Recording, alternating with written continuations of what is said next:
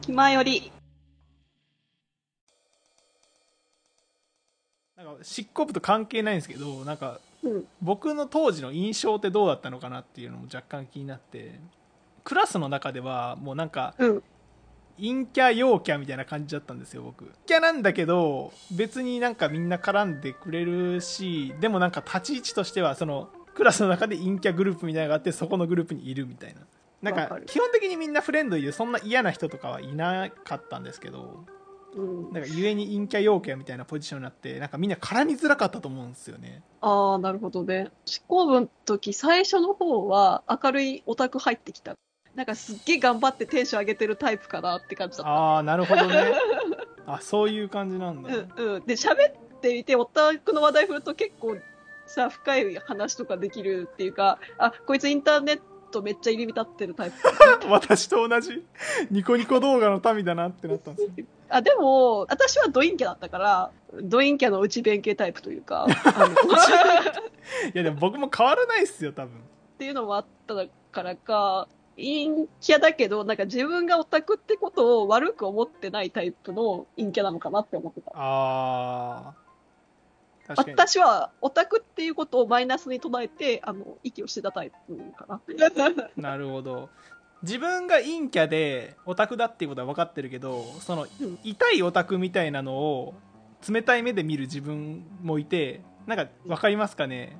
わかる。そこまで痛くはないみたいなあ、うんうん。っていうんですけど旗から見ると一緒に見られるみたいなそうそうそうそうそう。そういう状態ですよねうん。こういう立場の人がほとんどだと思うんですよねでもまあ確かにね。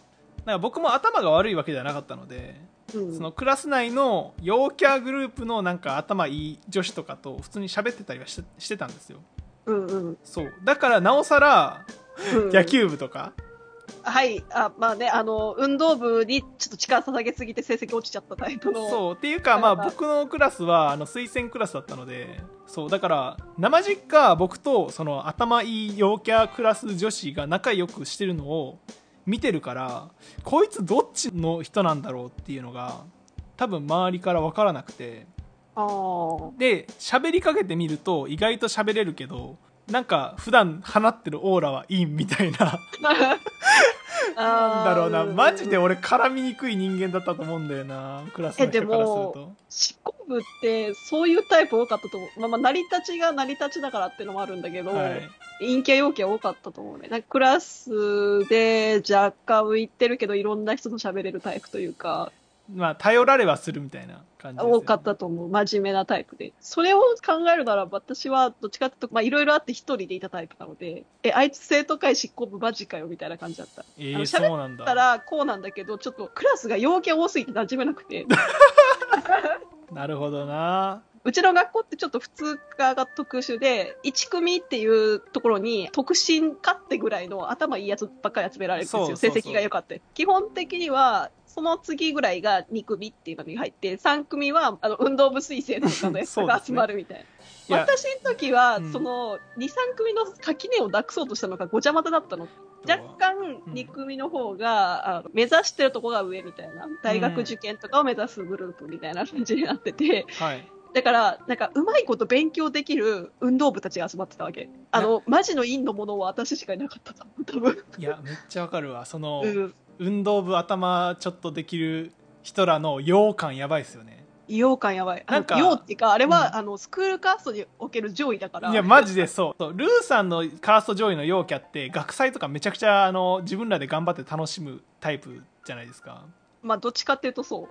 で僕らのクラスはもう学祭めんどくせえみたいな感じなんですよね。そっちだったから。なるほど。でもどっちもどっちの辛さがありますねそれは。カースト上位の中にいるのも辛そうだな確かに。スクールカーストっていう話って、大体さ、あの、陽キャの人は分かんないっていうじゃない。分かってくれるかな、大丈夫かな？まあそういう話題にもなったことないな陽キャの人と。だからこそその執行部ってそういうなんかコンプレックスとかを抱えた人たちがあちょうどいい人たちがいるっていう安心感。そう、だから、なん。か、息しやすかったよね、執行部息しやすかったわあの仲間内やっぱり。うん。なんか同じ悩み抱えてそうだったもんみんな。まあまあ、その中でもできる、なんだろう、仕事できるできないってなったら話別なんだけど。まあまあそれはそうっすね。もちろんだるいみたいな帰宅部もいますし というところでもう執行部さなんだろうどこが軸なのか分かんないけどただただ俺らは楽しかったっていううん、まあまあ、まあ苦しめられはしつつも楽しかった。まあ、いい思い出だよね。私、部活と執行部しか思い出ないもん、高校の生活。まあでもさやっぱ執行部の結束強くなるよね強かったと思う。だってもうあの学祭のさ前期ですよね前期とか、ね前期はね、一番結束強まるね。やっぱ学園祭を作り上げるっていうのが前期の仕事。そう一番の仕事。後期はね、あの、学校誌の編集なので、あの、正直地味。あの、アンケート作る、取る、えー、クラスからの提出物集める、うん製本する、誤字チェックぐらいですからね。そうあのあんまり目立った活躍がないから僕後期の生徒会長になったんですよで僕はもうんうなりたくなかったけどもう使命感もあるしもう俺がならなかったら別のなんか変な人になるんだろうなっていうのもあったから。で前期か後期かどっちかしないといけないなってなってもう前期は無理だと。うん。人前に立つしいろいろほらそういういじりとかもあるじゃないですか。生徒会長いじりじゃないけど。あるねそう。結局なんかあの陰キャの中でもいじりがいのあるやつがなった方がいいんですよ。前期の生徒会長って。だけど僕ってマジで叩いても何もならない太鼓だから。うん。そう。もう自主自主的に皮を破って放置してある太鼓だから。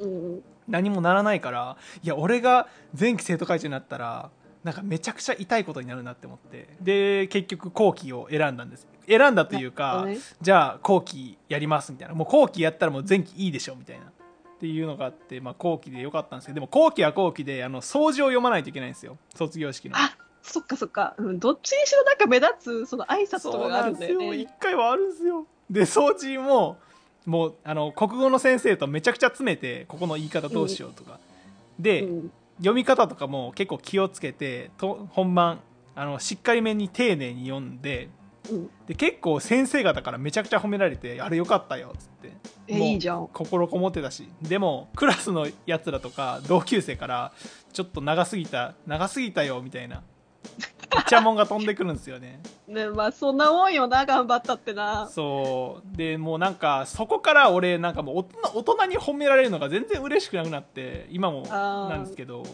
大人に褒められて何何になるんだと。まあ素晴らしいことであると思うんですよそれも。があった執行部でした。はい。ということで、えっと、なんか、二人はめちゃくちゃ楽しいんですけど、あの、どういう、あの、なんだろう、気まより的に どうしたら面白いのかっていうのはデジ君に全部お任せするので、よろしくお願いしますというところで、はい。一旦このトークテーマは終わります。